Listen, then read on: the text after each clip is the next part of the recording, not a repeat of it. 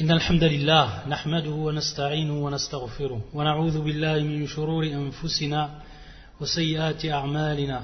من يهدي الله فلا مضل له ومن يضلل فلا هادي له وأشهد أن لا إله إلا الله وحده لا شريك له وأشهد أن محمدا عبده ورسوله. أما بعد فإن أصدق الحديث كتاب الله وخير الهدي هدي محمد صلى الله عليه وآله وسلم. وشر الأمور محدثاتها وكل محدثة بدعة وكل بدعة ضلالة وكل ضلالة في النار Donc on continue, Inch'Allah, bi'awnillah Azza wa Jal, l'explication de cette série intitulée L'ornement précieux des époux vertueux. Et donc, le dernier cours, on a fini de parler des règles qui tournaient autour, des règles de jurisprudence bien entendu, qui tournaient autour du mariage, et plus précisément du contrat de mariage, en ayant fini d'expliquer les quatre conditions et également les deux piliers du mariage. Et on avait également rappelé un hadith du prophète sallallahu alayhi wa en ce qui concernait le fait de payer ou de donner la dot que l'on doit à la femme lorsqu'on se marie. Et parmi les hadiths qu'on avait cités, ce hadith de Uqbat ibn Amir radiyallahu ta'ala an, أن النبي صلى الله عليه وسلم قال إن أحق الشروط أن يوفى به ما استحللتم به الفروج et qui est un hadith muttafaqun alayh إن أحق الشروط c'est-à-dire donc les conditions qui sont les plus importantes à remplir. Ces conditions par lesquelles vous avez donc rendu ce rapport avec cette femme permis, bien entendu aux yeux de la religion. Ça, c'est la signification du hadith. Et donc, on avait dit que, bien entendu, la plus grande des conditions pour ce qui était de cela, c'était, bien entendu, elle, mah, c'était la dot. Mais également, et on va rentrer dans le sujet des conditions qui sont posées, et dans la plupart des cas, bien entendu, par la femme. Et à travers ce hadith, qui est donc général et qui va prendre en considération les conditions qui vont être posées, certaines conditions qui vont être posées, il est bien de connaître et de savoir quelle est c'est-à-dire quelle est la règle pour ce qui concerne ces conditions. C'est-à-dire, qu'est-ce que la femme elle a droit de poser comme condition, qu'est-ce qui lui est interdit, qu'est-ce qui va à l'encontre de la religion, etc. Ça, c'est important. Et c'est pour ça que l'imam Ibn al-Qayyim, rahmatullah alayhi, يقول الضابط الشرعي أن كل شرط خالف حكم الله خالف حكم الله تعالى فهو باطل وما لم يخالف فهو لازم c'est-à-dire qu'est-ce que l'on comprend on comprend tout simplement que la règle religieuse ou législative par rapport à ce qui concerne les conditions. Et ça, bien entendu, c'est pour ce qui est des conditions de manière générale. Elle rentre bien entendu dans ces conditions-là que certaines personnes posent lors du mariage, lors du contrat, lors du contrat de mariage. Il nous dit donc la règle à savoir ici, et qui est une règle générale, et que l'on applique donc à tout ce que l'on va connaître, il dit chaque ou toute condition qui va à l'encontre de la loi d'Allah, le Très-Haut, alors elle est invalide. Elle est invalide. Et ce qui ne va pas contredire donc cette loi, alors on doit s'en acquitter. C'est-à-dire si cette condition ne va pas en contradiction avec la loi d'Allah, alors on doit s'en acquitter. Ça, c'est la règle que nous donne Ibn al-Qayyim, qui est générale et qui nous fait comprendre.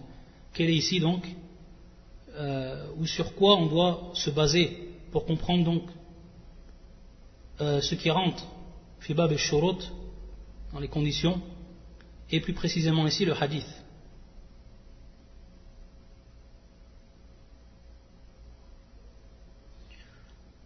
Si on donnait des exemples, pour ce qui est, bien entendu, qui ne va pas en contradiction de la religion, et qui peut même être en totale harmonie avec la religion. Comme on l'a dit, la valeur de la, dot, donc la valeur de la dot, ça rentre dedans, taïb. Des conditions aussi qu'elle peut poser des conditions qui vont être générales pour certains cas, et ça tout, dépend bien entendu des cas. Par exemple, si elle demande, cette femme-là, qu'elle ne sorte pas de son pays, elle pose par exemple une condition, si elle se marie avec cet homme, qu'elle ne sorte pas de son pays. Bien entendu, si elle vit dans un pays musulman ou alors qu'il ne la sépare pas de son père et de ses enfants. Ça aussi c'est une condition qui peut être posée pour s'en assurer. Et donc bien entendu, si le, futur époux il accepte, alors bien entendu, à plus forte raison, ce serait, ce sera donc à lui de remplir cette condition de par cet acte qu'il a contracté. Pour ce qui est de l'interdiction, c'est-à-dire, si on regarde donc la règle de, Ibn al-Qayyim, et c'est une règle où tous les savants euh, se sont conformés à elle de façon générale, et on a vu dans la deuxième partie ce qui était donc en contradiction avec la loi religieuse, par exemple le fait qu'elle demande qu'il divorce si par exemple cet homme est déjà marié, et donc elle vient donc en concubine ou en deuxième épouse, qu'elle pose par exemple comme condition qu'il divorce d'avec sa femme. Ça, par exemple, c'est une interdiction. Il nous est venu même une interdiction de la parole même du prophète sallallahu qui nous interdit cela dans un hadith authentique où le prophète sallallahu alayhi wa sallam dit La tas'alu al-mar'a talaqa ukhtiha litakfa'a ma fi ina'iha Qu'est-ce que ça veut dire ce hadith? Ce hadith-là, le prophète sallam yaqul la tas'al, c'est-à-dire ici la nahya, c'est une interdiction. Hada nahi min nabi sallam. Une interdiction du prophète sallam. La femme ne demande pas le divorce de sa sœur. Litakfa'a. Bimana litastafriya. C'est-à-dire, litakfa'a ma fi ina'iha. C'est-à-dire donc qu'elle déverse ce qui est dans le récipient ou euh, le plat de sa sœur. Et dans certaines versions, il est précisé qu'Allah Azzawajal, c'est lui qui pourvoit aux besoins. Donc on comprend par rapport à cela que la femme peut faire cela tout simplement par nia, c'est-à-dire par son intention qu'elle a peur donc du risque, le fait que son mari se retrouve avec deux femmes. Ou autre raison, ou autre raison, à la kulli dans ce hadith, il est interdit que la femme demande le talaq de la deuxième, ou de la première, bien entendu, de la première. Donc dans ce cas-là, si la femme elle demande cela, c'est tout simplement batil. C'est-à-dire sans contradiction avec la, religion. Donc on revient à la règle de, al-Qayyim, qu'il nous avait cité, et tout simplement, on va réfuter cette condition. Elle ne sera même pas pris en compte, batil. Même s'il a, il a été accepté cela par ignorance, elle est batil, elle n'est même pas reconnue au niveau du din, parce qu'elle est en pleine contradiction. Également, par exemple, de ne pas partager équitablement les nuits. Si par exemple également le cas d'une concubine, qu'elle demande que son prochain mari donc ne partage pas équitablement les nuits avec sa première épouse ou sa deuxième épouse, etc. Ça, tout ça, ça rentre en ce qui est interdit et qui est en contradiction avec la religion. Donc, bien entendu, ça c'est batil, comme nous l'a dit le cher Fawa, Fawa batil. Également, ce qui va rentrer dedans,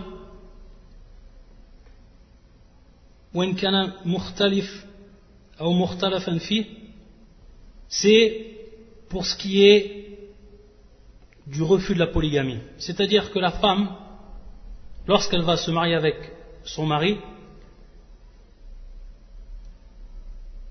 elle va poser comme condition qu'il ne se marie pas avec une autre femme. Donc, elle va poser comme condition qu'il ne pratique pas la polygamie. Est-ce que cela va être pris en compte et est-ce que on doit se baser sur ça Si ça a été contracté? Il faut savoir que certains savants disent que si ça a été contracté, il est permis, si ça a été contracté, alors on doit l'appliquer. Et ça c'est Qol al-Hanabila, al-Hanbalit. Et qui est aussi la parole de certains savants d'aujourd'hui. Et d'autres qui disent que c'est batil, que c'est une condition qui est complètement fausse. Et ils vont prendre comme preuve, et cette preuve-là elle est très forte, du hadith qu'on avait déjà étudié dans le livre Min fi kitab Bahjatu Qulub al-Abrar du Saadi, un hadith qu'il avait déjà expliqué, qui est un hadith de Amr ibn Auf al-Muzani, radiyallahu ta'ala. C'est-à-dire donc que les musulmans doivent remplir les conditions qu'ils ont émises entre eux. Illa shartan harrama harrama halalan ou ahalla haraman. Sauf une condition qui a rendu interdit ce qui est permis ou une condition qui a rendu permis ce qui est interdit. Donc on voit que cette condition va venir interdire ce qui est permis chez l'homme, c'est-à-dire ta'addud, qui est mashrou' et qui est permis à cet homme que la religion lui a donné comme droit et comme permission qu'il prenne plusieurs femmes. Et cette condition, elle va venir tout simplement lui interdire ce halal, ce qui lui est donc permis. Illa shartan, illa shartan harrama halalan. Et ça, c'est la parole de beaucoup, beaucoup de savants et plus précisément min al-hadith, qui voient que c'est une, une parole ou c'est une condition qui ne peut être valable et qui ne peut être acceptée, et dont on ne peut prendre en compte, même si elle a été contractée. Et la femme qui fait cela, elle va rentrer sous deux points qui sont très graves. Dans un premier temps, tasuddu an sabilillah, c'est-à-dire donc qu'elle va empêcher la voie d'Allah Azzawajal, tasuddu an sabilillah. Et la deuxième chose, anna c'est qu'elle est pécheuse. Et pourquoi cela? Parce qu'à l'origine, pour la femme non qui va interdire son mari la polygamie, que ce soit, là on parle de façon plus générale, c'est-à-dire donc que ce soit même après le, mariage, que les époux donc vivent déjà ensemble et même qu'il n'y a pas eu de, euh, de de contrat de mariage. Pourquoi? Parce que l'asl, c'est-à-dire à, l'origine, lorsque l'homme, il va obliger sa femme à faire quelque chose, min bab al-mubah, qui est une chose qui reste dans ce qui est permis au niveau de la religion. Lorsque lui, il lui donne cet ordre-là, alors à ce moment-là, par rapport à elle, c'est bien entendu donc, ça reste dans ce qui est du permis, et elle en a la capacité, c'est-à-dire de l'accomplir, d'accomplir cela, alors ça devient dans son droit wajib, c'est-à-dire une obligation.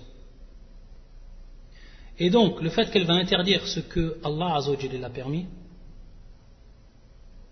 et qu'elle va tout faire donc pour ne pas que ça se fasse, alors dans ce cas-là, elle va tomber donc dans le péché. Et la deuxième chose, yatasuddu an.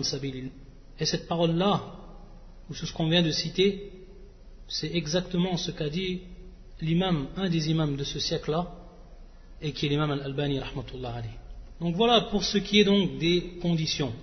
Et donc ensuite, on peut faire une analogie donc avec ce qui vient d'être cité. Est-ce que cette condition va à l'encontre de la religion ou est-ce qu'elle ne va pas à l'encontre de la religion? Voilà tout khalif c'est-à-dire qu'elle ne contredit donc pas la loi d'Allah. Nous, bien entendu, après, c'est du cas par cas. Également une chose que l'on va citer avant de passer à ce qu'on appelle donc al-urs, ou plus précisément i'lan nikah, nikah, qui est donc d'annoncer le mariage. Et une chose qu'on avait déjà vue dans les shurut, donc on y reviendra. Et avant de commencer dans cela, on aimerait faire une parenthèse et un point qui est également important à citer et qui, et qui concerne certainement beaucoup de jeunes. C'est ce qu'Allah nous a permis à la base et qui est le mariage avec ce qu'on appelle les gens du livre. Les femmes, bien entendu, des gens du livre. Que ce soit donc la femme juive ou que ce soit la femme chrétienne. À la base, bien entendu, tout le monde le sait d'après le Nusus, al-Shari'a al-Wadiha, c'est-à-dire d'après les textes, qu'ils soient coraniques ou autres, qui sont clairs et qui permettent donc aux musulmans d'épouser une femme de parmi les gens du livre, qui les permet donc ce mariage. À la base, c'est quelque chose, bien entendu, qui est permis, mais il faut savoir que certains savants, ils ont eu un autre avis pour ce qui est donc de cette permission. Et lorsqu'on dit bien entendu un autre avis, ce n'est pas dans le sens un avis qui va contredire la religion, bien au contraire. Et parmi ceux qui ont vu cela, le même savant qu'on a cité précédemment, et qui est cher Al-Albani, qui nous explique dans une de ses cassettes que pour ce qui est de la femme chrétienne de nos jours, donc il va bien dire, il vient bien préciser, il faudra bien comprendre que ce hukm qui va être dit du shir, que cette loi qui va être dit du shir, d'après bien entendu son ishtihad, ça va être une loi qui est bien entendu suivant notre temps, suivant le temps où l'on vit. Bien sûr, le shir il dit, et ça il le cite, que à la base c'est permis. Lakin, il va bien nous faire comprendre quand ça a été permis et pourquoi été permis. Il nous dit dans un premier temps, il va nous faire apparaître ici des facteurs. C'est-à-dire le premier facteur, c'est irtilaf al-jo al-islami C'est-à-dire la différence qu'il y a entre ce qu'on pourrait donc appeler l'islam, c'est-à-dire l'islam qui est pratiqué par les gens de nos jours, et comment l'islam est mis en pratique donc, que ce soit au niveau de la société, que ce soit au niveau, des personnes. Et également par rapport, et donc en comparaison avec cet islam-là, comment elle était pratiquée par les gens, et comment donc elle a influencé les gens, que ce soit donc les musulmans et les non-musulmans, dans les premiers, dans les premiers siècles de l'islam, donc du temps des salafs, et après aussi. Et il va nous faire comprendre, le shir, que l'éducation de, ces gens-là à l'époque, et bien entendu ici on va revenir pour ce qui est plus précisément de Al-Nasraniya, c'est-à-dire de la femme qui était chrétienne, et également al ça fait partie des gens du livre, c'est-à-dire la juive. Il disait qu'à cette époque, déjà, il y avait une tarbiya, c'est-à-dire qu'il y avait donc une éducation qui a été donnée donc à ces, femmes. Et c'était des femmes qui avaient du sharaf, qui avaient de l'honneur, des femmes qui avaient al qui avaient la, jalousie, la jalousie bien entendu religieuse, qui est dans le bon sens. C'est-à-dire également qu'elles elle protégeaient et elles conservaient leur honneur. Et, même, encore plus loin que ça, c'est qu'à cette époque, la femme qui était juive et la femme qui était chrétienne, elles étaient même voilées. Elles étaient couvertes et voilées. Donc c'était des femmes qui avaient un niveau, qui avaient un niveau de pratique au niveau de leur religion. Ce qui est contraire à ce que l'on peut voir d'aujourd'hui. Lorsqu'on dit une femme chrétienne, bien entendu, la chrétienne, elle reste la chrétienne, par rapport bien sûr à l'as, par rapport à l'origine. Que ce soit une, fille, une femme qui vit en Europe ou autre, et suivant bien entendu son degré de religion. Elle va rester une chrétienne, et le hukm va être le même pour elle. Et lorsqu'on regarde maintenant et on compare, on va s'apercevoir de la différence d'une femme qui est déshabillée,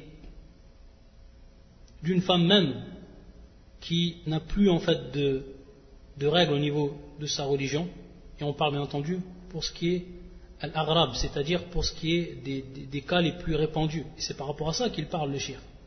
Une femme qui ne prend même plus en compte ce qui est halal et ce qui est haram, ce qui est permis et ce qui est non permis, même par rapport donc à sa religion, et qui va revenir à beaucoup de choses qui remènent à notre, à notre religion. Taïb. Et encore beaucoup de choses. Et donc lorsqu'on s'aperçoit de cela, et la personne qui va se marier avec une telle femme, comment il va vivre avec elle et, plus précisément, comment va advenir l'éducation des enfants. Sachant que l'éducation des enfants, et on parle encore plus précisément ici, pour ceux qui vont vivre dans un pays non musulman. Et c'est souvent le cas, c'est-à-dire que la plupart de ce qu'on voit, ceux qui se marient avec des non musulmanes, dans la plupart des cas, c'est des gens qui vivent dans des pays non musulmans. Il faudra savoir que l'influence de la mère est l'influence de la société. Et que la plupart des cas, ces gens, ces, gens qui se marient avec ce genre de femmes, et ça on parle par expérience et tout le monde le sait, sont des gens qui sont bien souvent yani, ignorants de la religion ou qu'ils ont un, dire, une pratique de la religion qui va être des plus légères. Alors comment eux ils vont, ils vont pouvoir influencer d'après cette science qu'ils ont et d'après cette pratique qu'ils ont. Donc regardez les conséquences que ça va que ça va donc engendrer par rapport à l'éducation des enfants et autres. Et les savants vont revenir à une, règle également ici. C'est bien entendu darul mafasid muqaddam ala jalb al c'est-à-dire repousser ce qui va être néfaste, bien entendu pour la religion de l'homme, pour la vie de l'homme, etc., va être mis en priorité pour ce qui est donc de l'apport de ce qui est de ce qui lui est profitable, al-masalih, de ses intérêts. Donc c'est une règle qui va s'appliquer ici. Et donc c'est pour ça qu'à partir de là, au minimum, les savants ne conseillent pas ce mariage. Et au pire, et comme c'est l'avis de Charles Albani, qu'il voie que ce n'est pas permis. Enam, qu'il voie que ce n'est pas permis, comme lui l'a dit le shir, de façon les plus explicite. Lorsqu'il a dit qu'il détestait, on lui a posé la question comment il détestait, il a dit Adam bab tahrim, c'est-à-dire comme une interdiction. Et ce n'est pas donc interdire ce qu'Allah a rendu euh, légitime dans ce cas-là, mais c'est en regardant tout simplement le cas où ça a été autorisé et au moment où ça a été autorisé et dans le cas où on vit. Si par exemple, bien entendu, une chrétienne ou une juive qui suivrait sa religion, qui aurait donc les sifat ou les, euh, ce qu'on a cité auparavant, c'est-à-dire donc les qualités, etc., alors bien entendu, ça revient toujours à l'asl. Ça reviendrait donc toujours à ce qui est d'origine, le hukm al-asli, c'est-à-dire ce qui va être euh, la loi d'origine et qui est donc la permission. Et parmi également le mafasid, parmi également ce qui est très néfaste pour les musulmans de façon générale, c'est que l'on trouve beaucoup de musulmanes qui ne trouvent peut-être pas de mari. Alors comment le musulman, lui, il va aller voir chez les non-musulmans et se marier avec des non-musulmanes alors que des musulmanes sont présentes et elles, elles ne trouvent peut-être pas de mari. Donc là aussi c'est encore une mafsada, c'est encore une mafsada qui est présente de nos jours. Wallah. Ensuite donc, on continue par rapport donc à ces cours. Et donc après, bien entendu, que le mariage a été contracté et qu'il était valide, il vient alors, à ce moment-là, ce qu'on appelle i'lan al-nikah. I'lan nikah Et lorsqu'on dit, bien entendu, i'lan al-nikah, ça on l'a déjà vu dans les cours précédents. On a vu que certains savants, donc bien entendu la traduction de ce terme qui veut dire annoncer le mariage, on a vu que chez certains savants c'était mustahab, c'est-à-dire que c'était recommandé. Et bien entendu ceux qui ont dit que c'était recommandé, ils ont vu que al-ishad, c'est-à-dire le témoignage, lui, c'est lui qui est recommandé. On a vu que c'était l'avis de l'imam Abu Hanifa, l'imam Shafi'i et d'autres.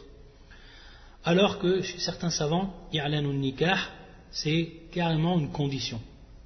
Comme on l'a vu, c'était l'avis de Charles Islam ibn Taymiyyah. I'lan nikah. Et comment donc il va se faire?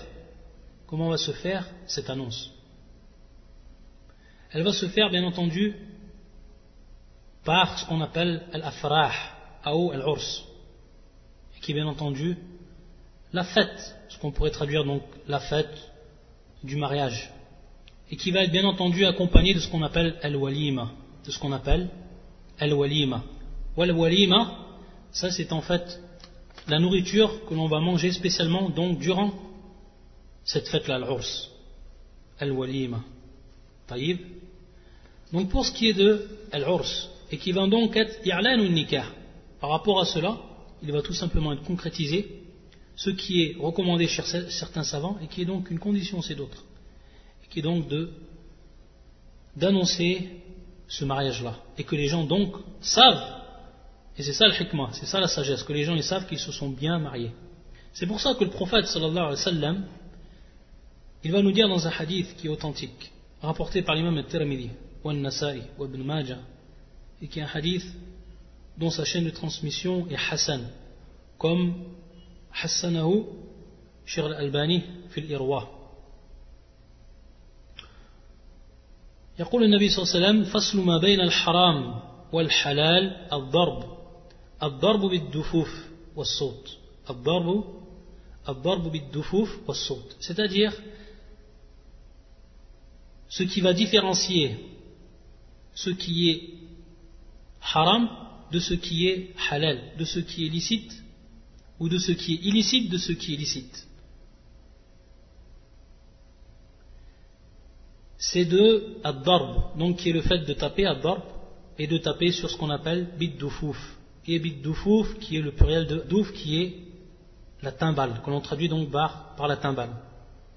Ad-douf. Ad-darb, doufouf. Donc frapper sur les timbales saute, bien entendu, donc la voix, ou de façon générale, les voix, c'est-à-dire donc les voix, la joie qui va sortir de ce jour-là, ou plutôt de cette fête-là. Donc par rapport à cela, il va tout simplement avoir un i'lan, il va donc avoir une annonce qui va être faite automatiquement. C'est pour ça que le prophète sallallahu alayhi wa sallam al-halal. Donc c'est ce qui va différencier, et ce qui va séparer donc ce qui est haram et de ce qui est halal. Et on avait vu que pour ce qui était du zina, c'est ce qui était fait donc en secret c'est ce qui était fait en secret.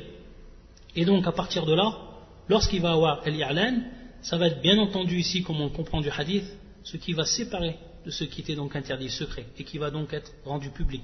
Et ce qui est rendu public, c'est ce qui est licite. Et c'est bien entendu le mariage légiféré. Et donc également ici, on va s'apercevoir qu'il est, est, permis donc, et ça c'est pour les femmes, d'utiliser donc les timbales ce jour-là. Et également de chanter des chants. Bien entendu, lorsqu'on dit des chants, il ne faut pas qu'il y ait à l'intérieur de ces chants-là des paroles de perversité, incitation au mal, ce qui éveille les passions, etc. Donc, bien au contraire, ce qui rentre dans le bien. Et on va le voir également dans d'autres hadiths du prophète sallam.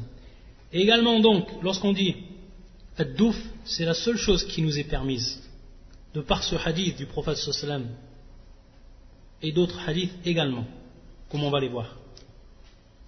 Et donc ne pas confondre cela et ce que, font beaucoup de musulmans, Allah de nos jours, et qui utilisent donc durant ces fêtes de mariage ou la fête du mariage, qui utilisent tout simplement ce qu'on appelle les instruments musicaux, al-ma'azif.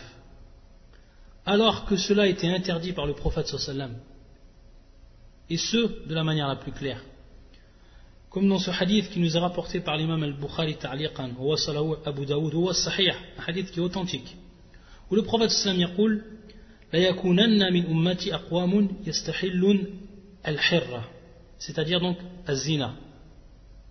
Donc il y aura parmi, il y aura certainement, certainement, donc ici ta'akit, nous ne ta'akit, il y aura certainement parmi la communauté des gens qui vont rendre licite, yastahilloun, ce qui donc est l'adultère, wallah musta'an, wal harir, la soie, wal ma'azif, les instruments musicaux. Donc on voit que ces trois choses, bien entendu, sont interdites pour cette communauté-là.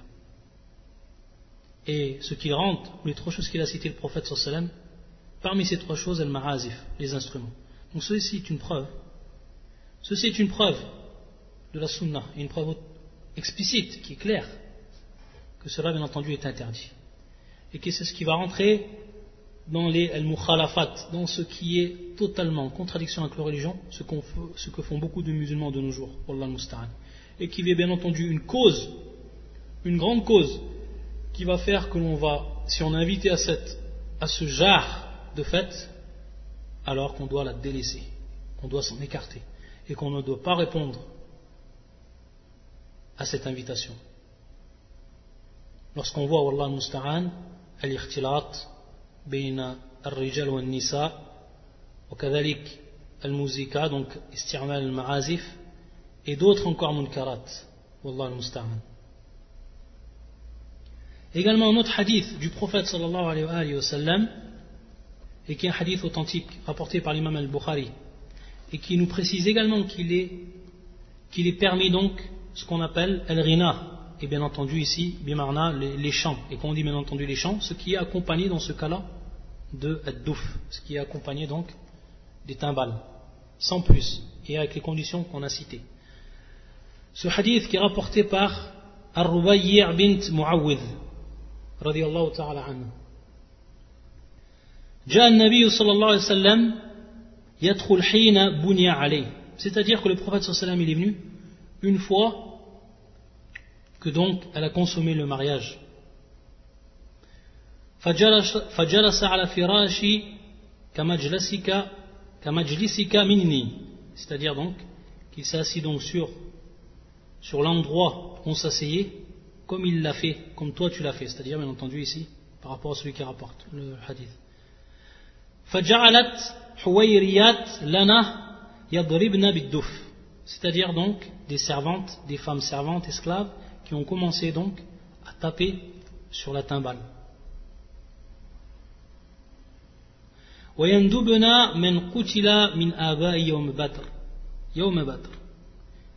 C'est-à-dire qu'elle également, donc, yandubna, qui est du terme an-nudba, et qui est donc c'est-à-dire donc rappeler celui qui est mort par des bons des bons attributs. Et ça, ici c'est une preuve que c'est permis, bien entendu, quand, ceci ne rentre pas dans ce qui est l'exagération ou autre, et qui reste sur la vérité. Et elle, donc, elle faisait cela, elle rappelait donc les, bonnes qualités de ces gens-là, ceux qui ont été tués parmi, bien sûr, nos pères, Yom Badr, c'est-à-dire durant la bataille de Badr.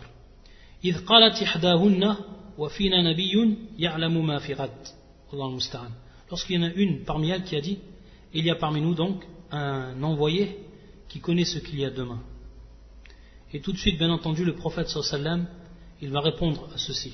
Et c'est encore une, des preuves qui est plus que claire que seul Allah Azzawajal connaît l'invisible. Lorsqu'il dit le prophète sallam, فقال دعي هذه وقولي الذي كنت تقولين c'est-à-dire dès cette parole-là, cette parole que tu viens de dire, et dis ce que tu disais, c'est-à-dire les autres choses que tu disais, que tu chantais. Mais dans une autre version qui est elle authentique,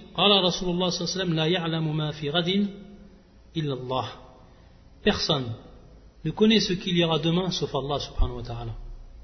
On, voit ici comment le prophète sallam a tout de suite répondu et a protégé donc le tawhid ici. Et bien entendu, c'est-à-dire que le fait de dire qu'un autre qu'Allah Azzawajal connaît invisible, c'est une contradiction, une pleine contradiction avec l'unicité d'Allah Azzawajal dans sa souveraineté. Subhanahu wa ta'ala. Et comme a dit Allah Azzawajal, à propos de son prophète,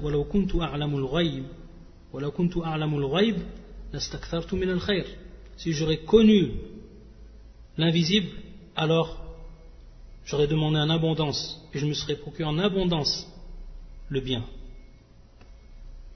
Donc, à la hal, shahid, le témoin argumentatif dans ce hadith, c'est le fait qu'il y ait donc cette, cette ours et qu'il y a eu ici, dans ce hadith authentique, ad-darb bid-duf. Il y a un autre hadith également que l'on va citer, qui est un hadith de Aïcha, radiallahu ta'ala anha, et qui est un hadith également authentique hadith rapporté par l'imam al-Bukhari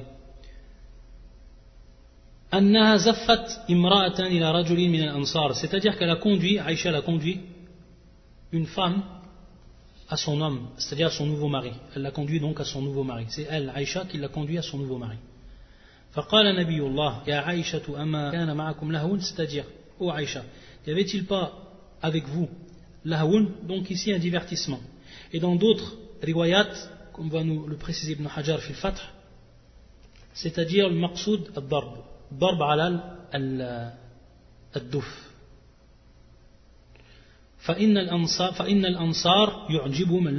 c'est-à-dire donc que les ansar ils aiment donc ce divertissement là le divertissement. Ou al-maqsoud comme on l'a dit dans l'autre version qui est ici al-duf donc ça c'est pour ce qui est donc ce qui est permis ce jour là comme divertissement. Et bien entendu ici, c'est pour ce qui est dans le cas des femmes. Pourquoi? Parce que tout ce qui nous est advenu comme hadith, c'est dans le cas des femmes. Ici donc, on reste suivant cette restriction. Et ceci donc n'est pas permis, c'est-à-dire donc de taper sur les timbales, ce n'est pas permis pour les hommes. Et ça reste donc spécifique aux femmes. Maintenant, pour ce qui est, on a parlé de l'urs. Pour ce qui est de al-walima, on a bien dit la différence qu'il y a entre l'urs ou le walima. Le walima, c'est tout simplement donc, la nourriture que l'on va consommer durant donc cette fête-là. Et donc que l'on nomme al-walimatu. Al Il faut savoir qu'auprès de la plupart des savants, son hukm, c'est-à-dire donc, pour ce qui est donc de, son statut, al-walima, c'est mustahab. C'est-à-dire donc que c'est recommandé, et c'est même très recommandé, muakkad. Ça c'est auprès de al-jumhur et al-ulama.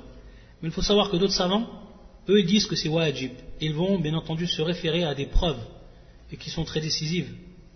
Et ceux qui ont dit cela, c'est l'imam al-Shafi'i, également l'imam Malik, et c'est le madhab des al-Zahiriyah. Et c'était également le choix de l'imam al-Albani, rahmatullah alayhi, wa rahmatullah al-Jami'a, qui est wajib. Et bien entendu, cela repose sur des preuves. Et parmi les preuves qu'ils ont rapportées, les savants, ce hadith du prophète sallallahu alayhi wa sallam, lorsque Ali, il a demandé en mariage sa fille Fatima, radiallahu ta'ala, anhum, et qu'est-ce qu'il a dit dans une des versions du hadith, le prophète sallallahu alayhi wa sallam, une version qui est rapportée par l'imam Ahmed ou Tabarani, et qui est une version la sabi, c'est-à-dire donc où il n'y a pas de mal, c'est-à-dire on comprend par ce terme qui est acceptable, comme l'a dit Ibn Hajar, et comme l'a confirmé l'Albani. Où le prophète sallallahu alayhi wa sallam a dit donc, à cette occasion-là, Innahu la bud lil min walima. Innahu la bud lil min walima.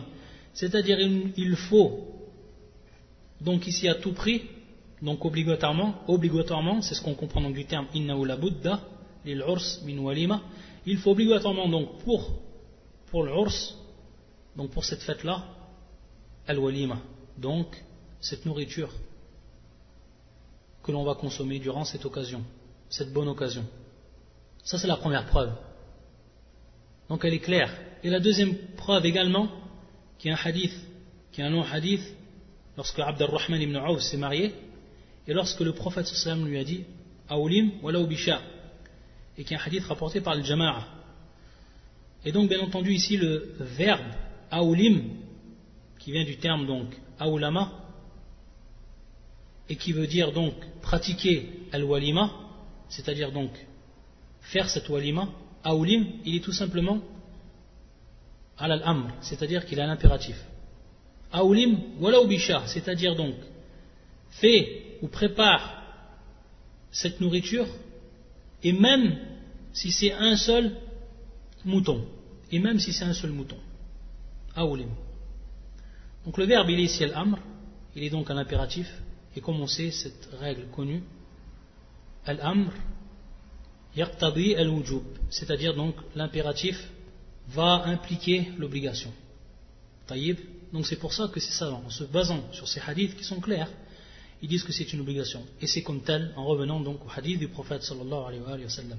Pour ce qui est de l'waqt, pour ce qui est donc du temps, il faut savoir que les savants, ils disent que cela se fait un dukhul, c'est-à-dire bien entendu au moment où il y aura eu la consommation du mariage.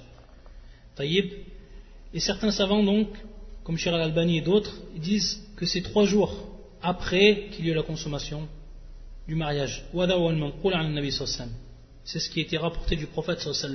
De façon générale, cela revient bien entendu aux, euh, habitudes des gens. Et il n'y a pas bien entendu ici de ce qui est euh, obligatoire ou de ce qui est ce que l'on doit à, tout prix faire, c'est-à-dire c'est-à-dire que la, chose ici est générale, que l'on fasse après, ba'dahu, ou etc. Pour ce qui est bien entendu de cette fête-là et de cette walima, il y a bien entendu des sunan et des adab, c'est-à-dire des choses qu'il est recommandé de faire. Des choses qu'il est recommandé de faire. Et parmi ces choses-là, ce qui revient à celui qui va inviter, qu'il invite dans un premier temps ceux qui sont pieux, qu'il invite uniquement ceux qui sont pieux. D'après ce hadith du prophète sallallahu alayhi wa sallam, qui est rapporté par Abu Daoud au Tirmidhi, et qui est un hadith Hassan, dont la chaîne de transmission est, acceptable, rapporté également par l'imam Ahmed. La tusahib illa mu'minan, c'est-à-dire donc ne soit en compagnie que, de, que du croyant. Wala ya'kul ta'amak illa taqiyun, c'est-à-dire et il ne mangera taqi, illa taqiyun, celui qui est pieux. Ça c'est la preuve qui est de façon générale et qui vient bien entendu s'appliquer à ce jour-là, Al-Walima, le jour de l'Urs.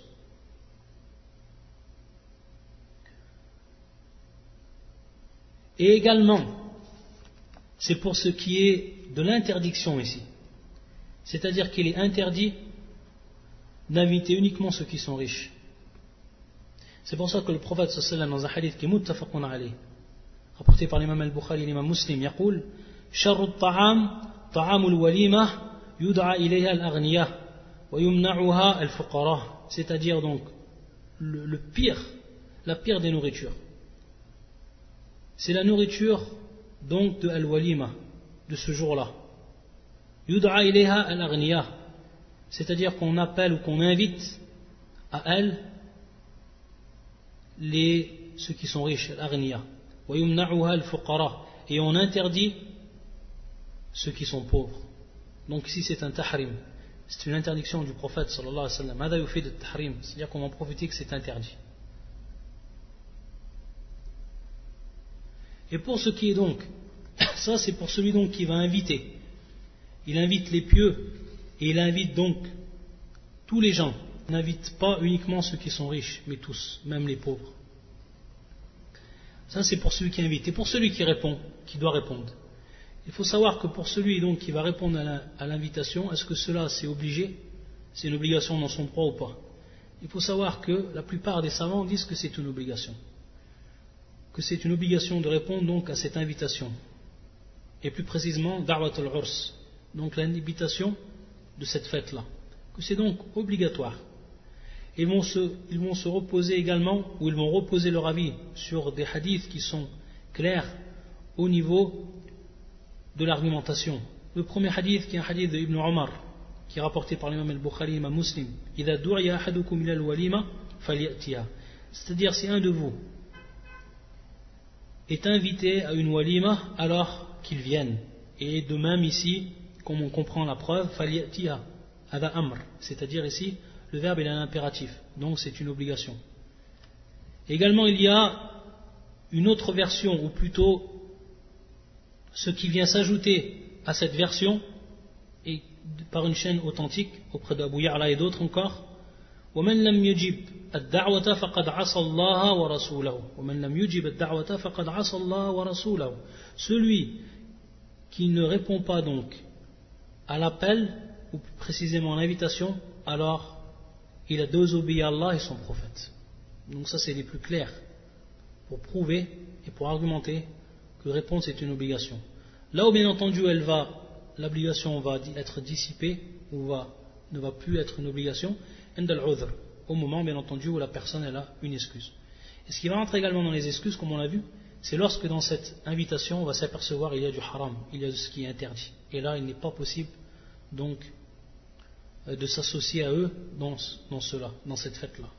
Lorsqu'on a parlé, bien entendu, de celui qui doit répondre à l'invitation, il se peut, et c'est la question qui va venir ici, il se peut que la personne, elle soit sa'im, c'est-à-dire que la personne, elle jeûne ce jour-là. Donc, qu'est-ce qu'elle doit faire? Qu'est-ce qu'elle doit faire? En réalité, elle doit répondre elle aussi. Elle doit répondre, d'après un hadith du prophète sallam que l'on cite, qui est un hadith apporté par l'imam muslim, il doit répondre à cette invitation. Car le prophète sallam yaqul, إذا دعي أحدكم من الطعام فليجب فإن كان مفترا فليطعم وإن كان صائما فليصلي يعني الدعاء Dans ce hadith, le prophète sallam il nous dit que si celui ou si l'un d'entre nous a été invité donc à un plat, c'est-à-dire à une nourriture, alors on doit y répondre. Falyujib. Et si bien entendu il n'est pas jeûneur, yani muftiran, c'est-à-dire qu'il mange. C'est-à-dire que s'il est jeûneur, Et bien sûr, as-salah, au niveau de la langue arabe, on sait que, au niveau de la langue arabe, c'est ad-du'a. C'est en réalité l'invocation. Et c'est le, terme ici employé, c'est ce qu'il veut dire ici. Au niveau, bien entendu, du terme de la langue arabe. c'est-à-dire falyad'u c'est-à-dire donc qu'il invoque pour la personne. Yani bid-du'a, comme cela bien entendu a été expliqué par ceux qui ont rapporté le hadith. Yani bid-du'a. Bien entendu, ça c'est dans le cas où celui qui va jeûner ou celui qui est en train de jeûner, il est en cas d'obligation. Il est par exemple en cas d'obligation.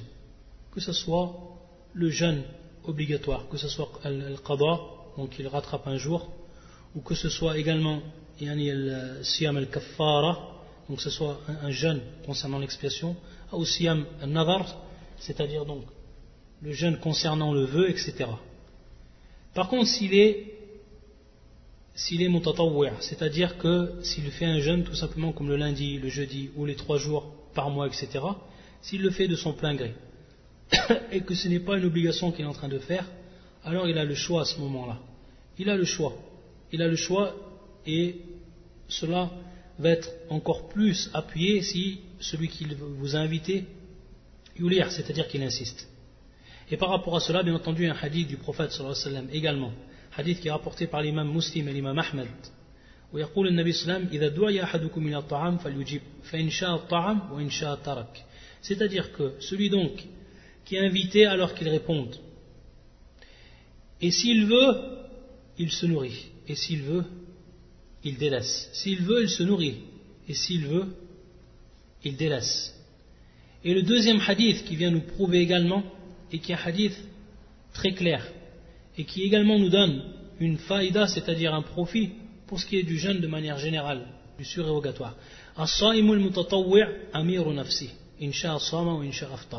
C'est-à-dire, ce hadith qui est un hadith qui est authentique, qui est rapporté par l'imam al-Nasa'i, fil Kubra, ou al-Hakim al-Bayhaqi, et dont l'isnad est authentique. Celui qui jeûne, est bien sûr à titre surérogatoire, alors il est le maître de lui-même. C'est-à-dire qu'il a le choix en lui-même. Sama, c'est-à-dire s'il veut, il jeûne, c'est-à-dire il continue son jeûne. Ou aftara, c'est-à-dire que s'il veut également, il peut rompre son jeûne. Il peut rompre son jeûne. Et s'il rompt son jeûne, il n'aura pas à le rattraper. Il n'aura pas à le rattraper. Parce que, par rapport à cela, il ça ne rentre pas dans une obligation. Et donc on ne peut l'obliger à rattraper ce jeûne qui était dès l'origine ce qui était mustahab ou arfan ce qui était euh, ce qui était en fait de son plein gré et à titre surrogatoire et qu'il a fait de lui-même. Et le deuxième également hadith que l'on cite par rapport à ça, c'est le hadith de Aïcha, ta'ala anha, et qui est un hadith rapporté par l'imam An-Nasa'i, qui est, une, chaîne de transmission authentique, authentifiée par Charles Albani, comme a fait l'Irwa, où le prophète sallam il est rentré un jour dakhala alayya Rasulullah sallam c'est-à-dire qu'il est rentré auprès de Aïcha. Hal indakum hal indakum shay? Est-ce que vous avez quelque chose? Faqultu la. Qal fa inni sa'im. Alors il a dit à ce moment-là je suis sa'im c'est-à-dire que je jeûne. Donc à partir de là il a dit je suis jeûneur. Donc le prophète sallam dans le premier cas où il n'a rien trouvé, il n'y avait rien à manger, parce qu'il est venu chez Aïcha, il a tout simplement dit c'est-à-dire donc, il a jeûné, parce que c'est son choix, et il est dans ce cas-là mutatawwar, c'est-à-dire que ce n'est pas une obligation qu'il est en train de faire, mais il est, il est surrogatoire, c'est-à-dire que c'est le cas où c'est une surrogation.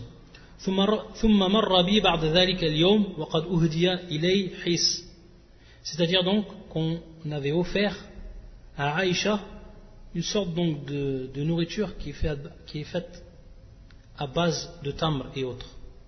Donc on lui avait donné en cadeau ce jour-là. Et elle l'avait laissé de côté pour lui. Donc je l'ai laissé de côté pour lui. وكان يحب الحيس فقال أو قالت يا رسول الله إنه أهدي, إنه أهدي لنا حيس فخبأت لك منه قال أدنيه أما إني قد أصبحت وأنا صائم فأكل منه ثم قال إن مفصوم المتطوع مثل الرجل يخرج من ماله الصدقة فإن شاء أمضاها وإن شاء حبسها Donc, est-ce que lorsqu'elle lui a dit Aïcha qu'elle avait délaissé ou qu'elle avait laissé, qu'elle avait mis de côté pour lui donc cette nourriture, alors il lui a dit de s'approcher et ensuite il a dit j'étais dès le matin sa'im, donc avec cette niya. Et ensuite il a mangé. Et une fois qu'il a mangé, il a précisé ce qu'il avait fait. Et il a dit donc cet exemple. Il a dit comme celui qui jeûne, donc qui est un jeûne de l'ordre du surérogatoire. Comme la personne yukhrij min malihi sadaqa. Rajul yukhrij min mali sadaqa. C'est-à-dire qu'il sort de son argent une aumône. C'est-à-dire s'il veut donc, il va la donner. C'est-à-dire qu'il va la donner jusqu'à la fin. Donc, il va continuer donc à donner cette sadaqa il a eu l'intention de la donner, il la donne. Taïb, wa insha habasa, c'est-à-dire que s'il veut au dernier moment, il la garde pour lui. il n'est pas obligé de la donner, il la garde pour lui au dernier moment, s'il voit cela. Taïb. Donc tout simplement, ça nous prouve pour celui qui veut les jeunes, c'est de même, c'est exactement la même chose. S'il veut, il jeûne jusqu'au bout, et s'il veut, il peut donc casser son jeûne, sans rien devoir par rapport, bien entendu, à la législation. C'est-à-dire qu'il n'a pas rattrapé ce jour et il n'a pas commis un péché. Parce que c'est, c'est pour lui permis.